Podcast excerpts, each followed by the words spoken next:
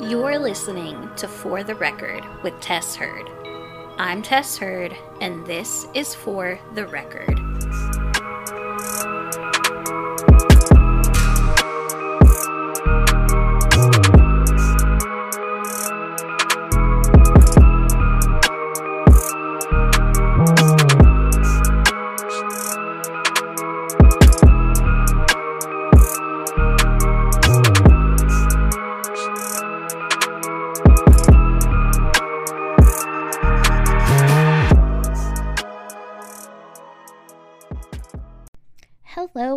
Everybody, and welcome back to another episode of For the Record with Tess Hurd.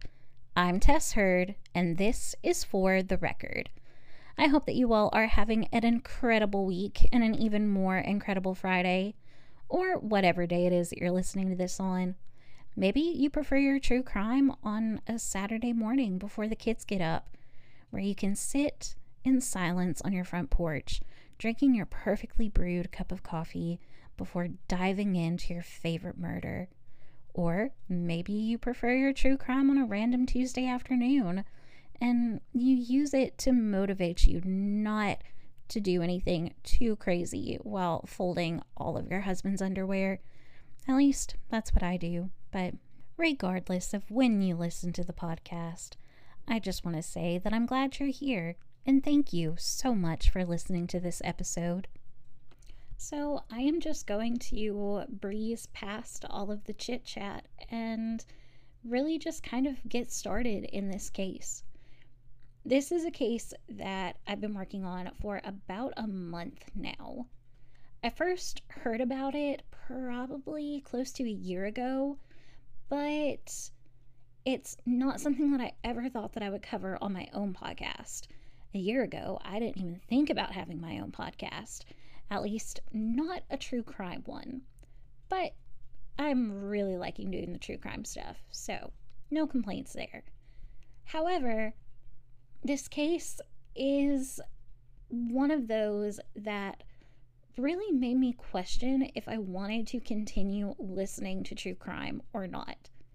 The details of this case are beyond disturbing and I'm going to go ahead and give everyone a trigger warning. This case is rough.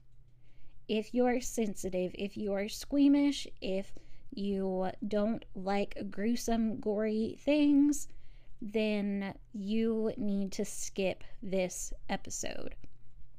It is not for you in any way, shape, or form this case is going to rock you.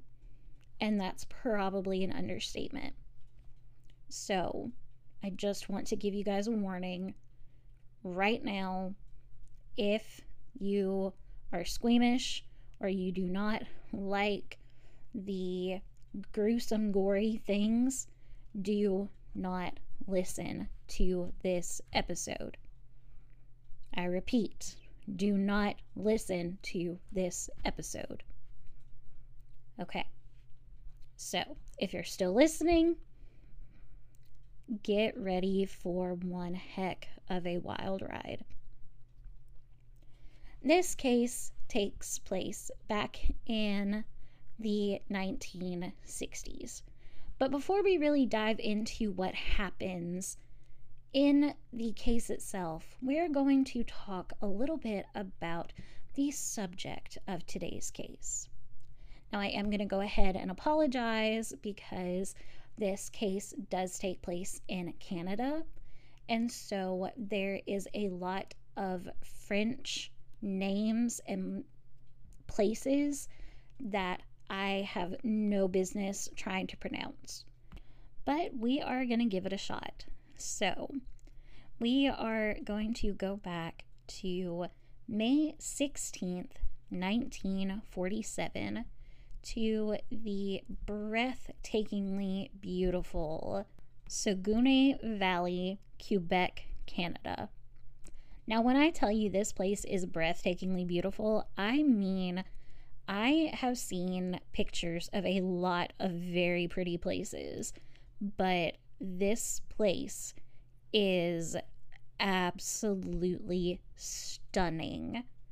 Think of like a sea town, like what are they called? Like the kind of the places that you see in like Maine, where you have like these beautiful little towns all around the sea, except it's not a sea, it's the Saguenay River. And this river has brought in like all kinds of tourists and everything, especially in the past decade or so. And it is just, oh my goodness, it is beautiful. While doing some of the research, they have like three different species of whales in that river. Like, how do you have whales in a river? I've never heard of whales in a river before. I mean, come on. That's incredible. But I'm getting off track here. So, 1947 in Saguenay Valley, Hyacinth and Pierrette Theriault welcomed their second child, a boy who they would name Roch Theriault. Now, again, I'm going to repeat. I probably am not getting these pronunciations right, so please don't hold it against me. I'm using Google Translate to help, and I am trying my best. But I'm not the Google voice, so I can't make it perfect. But Roch Theriault was born, and thus this world became a little bit darker. Now, Roch would say later that his childhood was horrible. But if you really look into the background of his childhood, there really wasn't that much to complain about. He was the second oldest of seven children, so he grew up with a lot of siblings. He was incredibly bright and excelled in all areas of schooling. He absolutely loved reading. Reading was one of his favorite things to do, and he would literally eat books like they were candy. I mean, he wouldn't like eat the pages and stuff, but you know, he would eat the words. You know what I mean? So, as he grew older, Roch became very well known for his vast knowledge of all of the things that he had read and learned throughout his young life. But not only was Roch very smart and bright, he was also very adventurous and honestly kind of stupid. It was reported on Murderpedia that Roch would go outside as a child and play with bears. Now, where I'm from, we don't just have bears roaming around. Like, you may see one out in the middle of nowhere very, very, very rarely. And if you go like five hours to our east, then bears are all over the place. But where I'm at, bears aren't really a thing. I cannot imagine being like, oh, there's a bear outside. I'm going to go play with it. Like, I don't even like to go outside when there's a deer. Like, I don't want to go play with a deer. Let me stay inside where nothing can get me and I'll play with my dog and my two cats. Like, yeah, that's that's my kind of life. But Roch was not your typical child by any means. Despite being as bright and as intelligent as he was, Roch only went to school through the seventh grade. He had the option to continue his education, but he decided not to. And during this time, it wasn't uncommon for children in this area. I don't know if it was just in this area or if it was all around, but a lot of children didn't pursue an education after the seventh or eighth grade. So, for whatever reason, Roch decided he didn't want to do that either. Now, I couldn't really find a whole lot about what he did for work in between this time and where some of the uh, horrendous things start to happen. But I'm getting a little bit of my head a little bit ahead of myself here. um, so we're gonna take it back just a little bit. So, when Roch was six years old, his family moved from the Saguenay Valley to Thetford Mines in the Eastern Township. Now, I am not familiar at all with Canadian geography, so I don't know where that's at in relationship to Saguenay. And honestly, I could have gotten on Google Maps and looked it up, but it's just been one of those days, and I really didn't feel like taking the time to do it. But yeah, so they moved from Saguenay to Thetford Mines, and that is where Roch would essentially grow up from six years old and up. Now, some of the stuff that started to happen here will be reiterated, not reiterated, but it'll kind of play into what happens later on in the life of Roch Thériault. So, one of the things that Roch said was so awful about his childhood was the fact that his father was part of the Catholic Church. And not only was he part of the Catholic Church, he was part of the White Berets. Now, I really couldn't find just a whole lot of information that made sense to me. So, if somebody can explain to me what the white berets are in like a really dumbed down version, because everything that I read was like all in French. And even when it was in English, it was still like too much French to for me to be able to understand. So, a dumbed down English version of that, if somebody could please. But essentially, what Roch's father would make him and his siblings do would be go door to door and hand out literature for the Catholic Church and the White Berets. And Roch absolutely hated doing this. I don't know why he hated doing this, but he hated doing this so much. So much so that as he grew older, he developed a distinct hatred for the Catholic Church and Catholicism as a whole. And later in life, he would actually use his platform to mock Catholicism. Is that the right word, Catholicism? Catholicism. I'm not entirely sure. But yeah, so this whole like white beret thing, handing out the literature, blah, blah, blah, he hated it so much. But while he hated the Catholic church and religion, he was very intrigued by other religions. Not so much in his younger years, but as he got older, he would develop a love for a specific religion, which we will get into. Again, I'm getting ahead of myself. Roch would eventually discover that the more that he complained about his life, the more attention he would get. And on top of his apparent good looks, which I personally do not understand, and his vast knowledge of a whole lot of different things. Roch loved attention. He craved attention. And despite the things that he used to get it, it still wasn't enough. Until he discovered that when he complained about his life, he would get even more of it.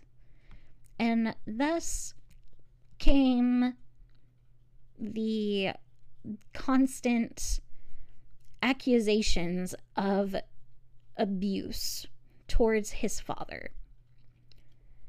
Everything that I found, everything that I read would say that there was no indication whatsoever of any kind, any way, shape, or form of abuse that happened to Roch as a child. Friends, family, neighbors, preachers, whatever, nobody had any kind of anything to say that would collaborate Roch's accusations. And so a lot of people believe that he was only saying those things to get more attention. And that's just really, really sad. Especially because at this time he was like, you know, probably in his late teens. And that's just that's just sad. As Roch got older, he did begin to date and he did meet a young woman named Francine from a couple of towns over. I cannot remember the name of the town, and I do not want to try to cite it without scouring through articles. I forgot to write it down, so I do apologize. He and Francine would marry on November 11th, 1967, when Roch was 20 years old. He and Francine would then have two children together Roch Jr. and Francois, which that's such a cool name, Francois. Kind of makes me think of Fabio for some reason, and I really don't know why. At some point during their marriage, after their two sons were born, the Theriaults decided to move back to Thetford Mines. They had moved to the city, I believe, where Francine was from. And then they decided to go back to the Thetford Mines area later on. It was around this time that Roch's health would start giving him a lot of trouble he ended up being diagnosed with stomach ulcers. And I've never had a stomach ulcer, but I know people who have, and they truly do sound horrendous. And Roch opted to have surgery to remove his stomach ulcers. And while that should have fixed the problem, complications from the surgery only made things even worse leaving Roch not only in excruciating pain, but also left him with something that is called dumping syndrome. I had to look up what dumping syndrome is. And basically, to make it as simple as possible, it is where when you eat, your body does not digest the food and it literally just goes from like mouth to backside and like it doesn't even really have time to digest. It just kind of comes out liquid which is horrible disgusting gross. You know i can talk about murder but i don't want to talk about this. So moving on. Understandably and I'm not trying to advocate for Roch in any way, shape, or form, but if you are living with some sort of chronic condition where you are in pain or you can't eat without immediately having to go to the bathroom, you're going to be kind of agitated and irritable. I don't live in constant pain, thank God. But I imagine that if I did, I would be pretty irritable too. I mean, give me one, not even a whole day, half an hour with a stubborn high blood sugar, and I turn into the Incredible Hulk on steroids. I'm telling you, not pretty. Ask my husband. It's not good. Sorry, babe. So, Roch became much more irritable during this time frame. And that caused his personality to change.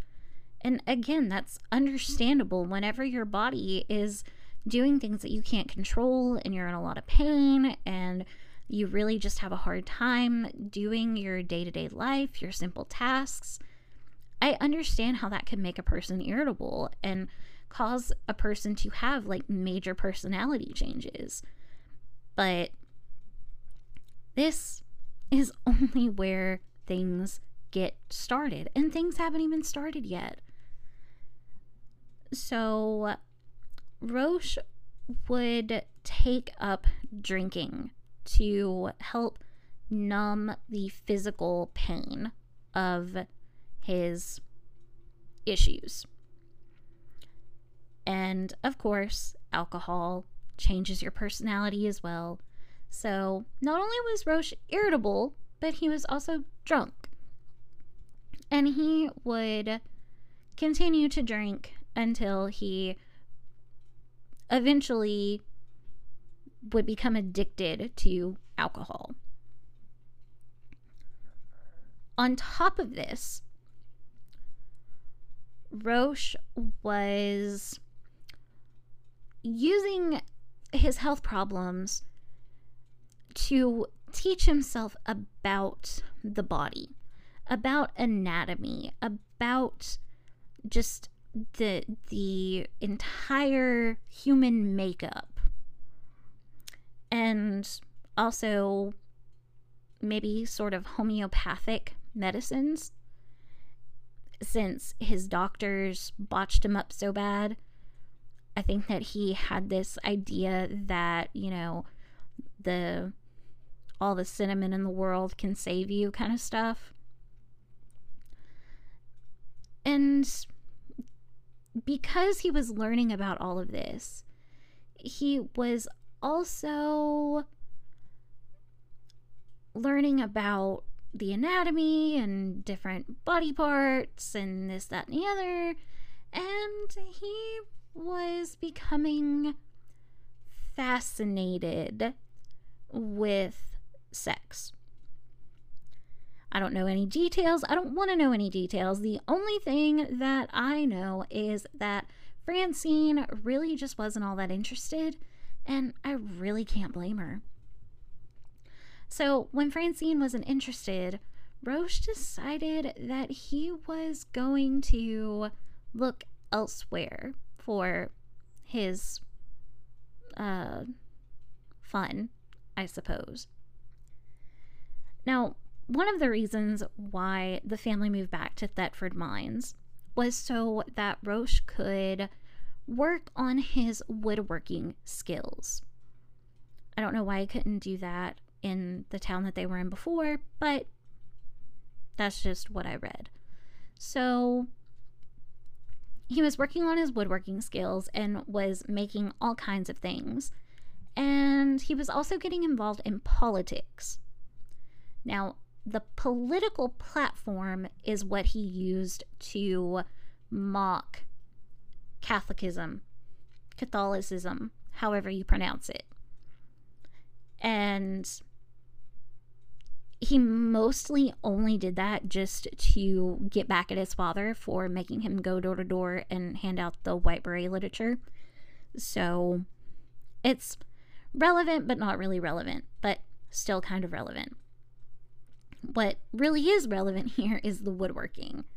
So, what Roch would do was he would go out of town on these quote unquote business trips to sell his woodworking items, but he was not actually selling his woodworking items. What he was actually doing was having various affairs with women from all of these different towns that he was going to see. Eventually, Francine would find out about the affairs. And on top of that, along with the lack of income and the alcoholism and the change in his personality, you know, she knew that just this wasn't really it for her. The icing on the cake for her was whenever their income got to a point where their home in Thetford Mines was repossessed by the bank and they had to move into this tiny little apartment in a really less than desirable place of the town. And after that, Francine was just like, you know what? No, I'm not doing this. I'm good. We're good. I'm going back home.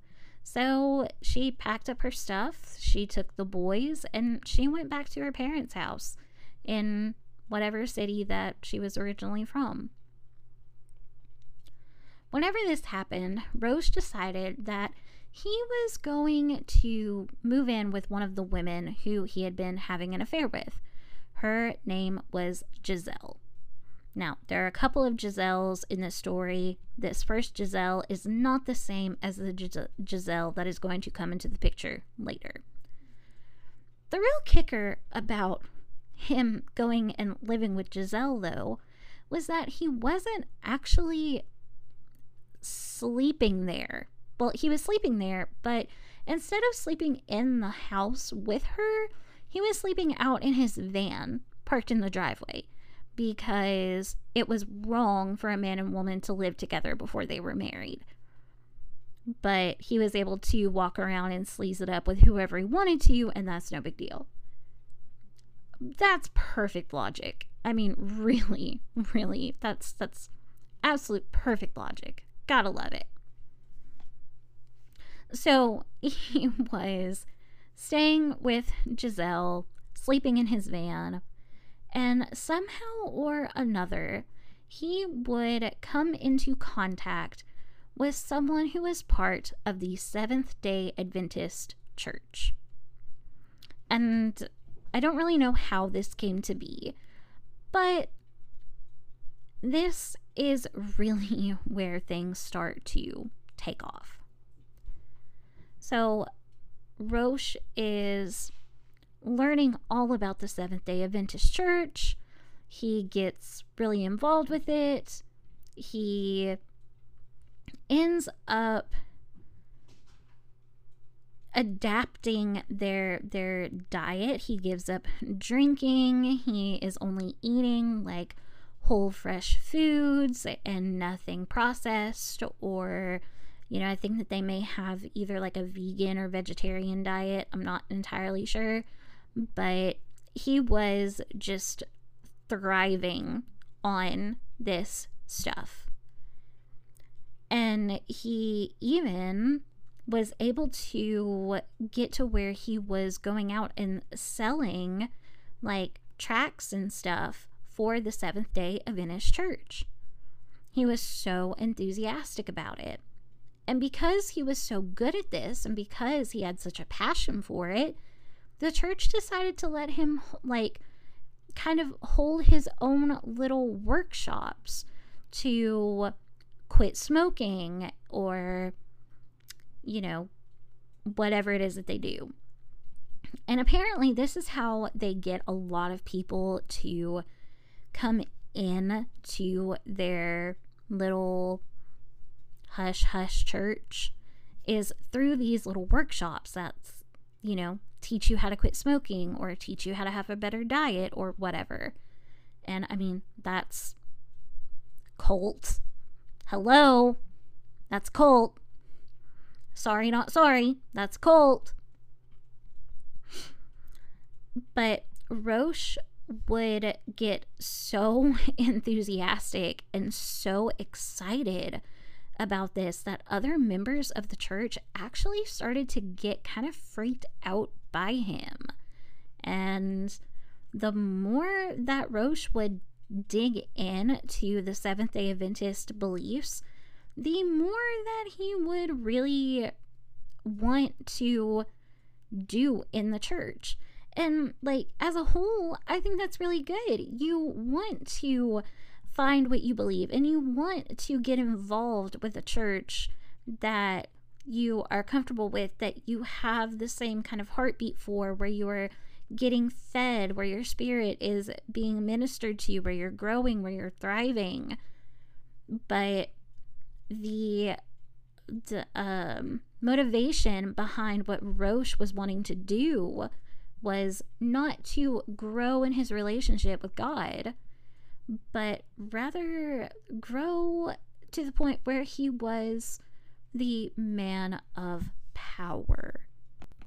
One of the things that Roch really did actually like about the religion itself was that it was Old Testament based, which meant that the man had almost complete and total authority over the women.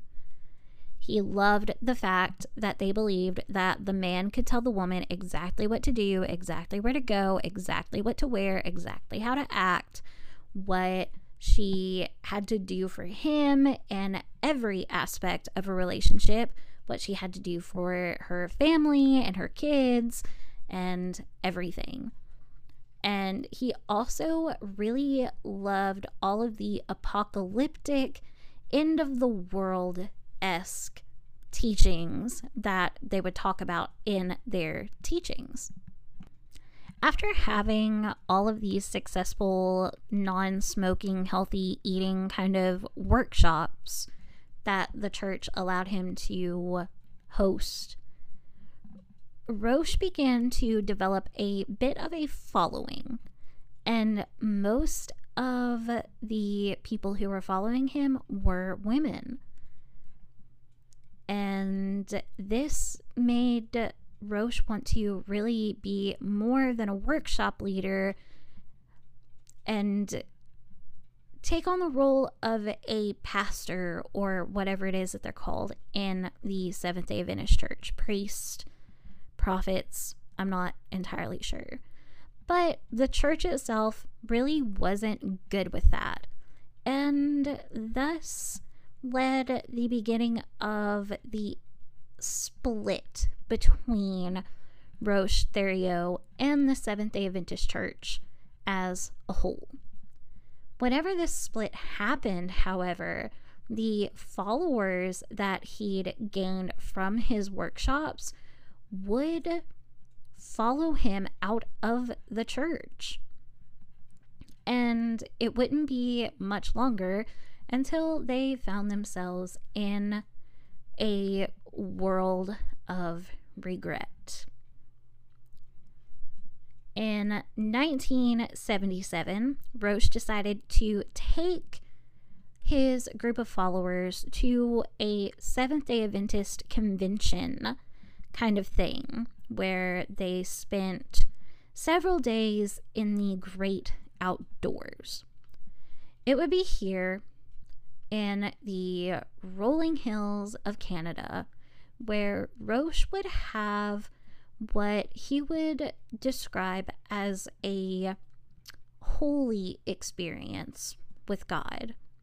He was on a cliffside, and whenever he was sitting on this cliffside, he said that he saw a blinding white light and heard the Lord speak to him and say that the ground that he was standing on was holy. That sounds kind of like the story of Moses in the burning bush. I'm not saying that he made it up. I believe that God can talk to people, but I don't know if I completely buy this or not. After this encounter with God on the cliffside on the holy ground, Roch would decide that it was time to take his followers to a whole new level. And that's where we are going to end the episode for this week. I guess I really didn't need to do the whole trigger warning for this episode because I wasn't expecting this to be two parts. But, you know, you gotta leave them hanging sometimes. So come back next week to hear the rest of the story of Roch Theriault and the cult that came from all of his insanely evil plans and ideas and mental state. So, thank you guys so much for listening. I so appreciate it. If you haven't already subscribed, please hit that subscribe button if you're on YouTube and that follow button if you are listening to this on your preferred podcast platform. If you don't mind, please leave a five star review because you know that really helps your girl out. If you are listening on YouTube, then please hit the like button because that really helps boost my videos in the algorithm. And I'm really trying to get this out to as many people as I possibly can. You can find us on Facebook at For the Record with Tess Heard. You can find us on Instagram at type.1.tess. I can also be found on threads there. And you can also find us on X, formerly known as Twitter, at for the record underscore th. If you have a case suggestion that you would like me to cover, or if you have any questions about this case or anything regarding really any true crime, then send me an email at for the record with me at gmail.com. All right, guys, I can't wait to bring you the rest of this story. And until next week, the record will so reflect.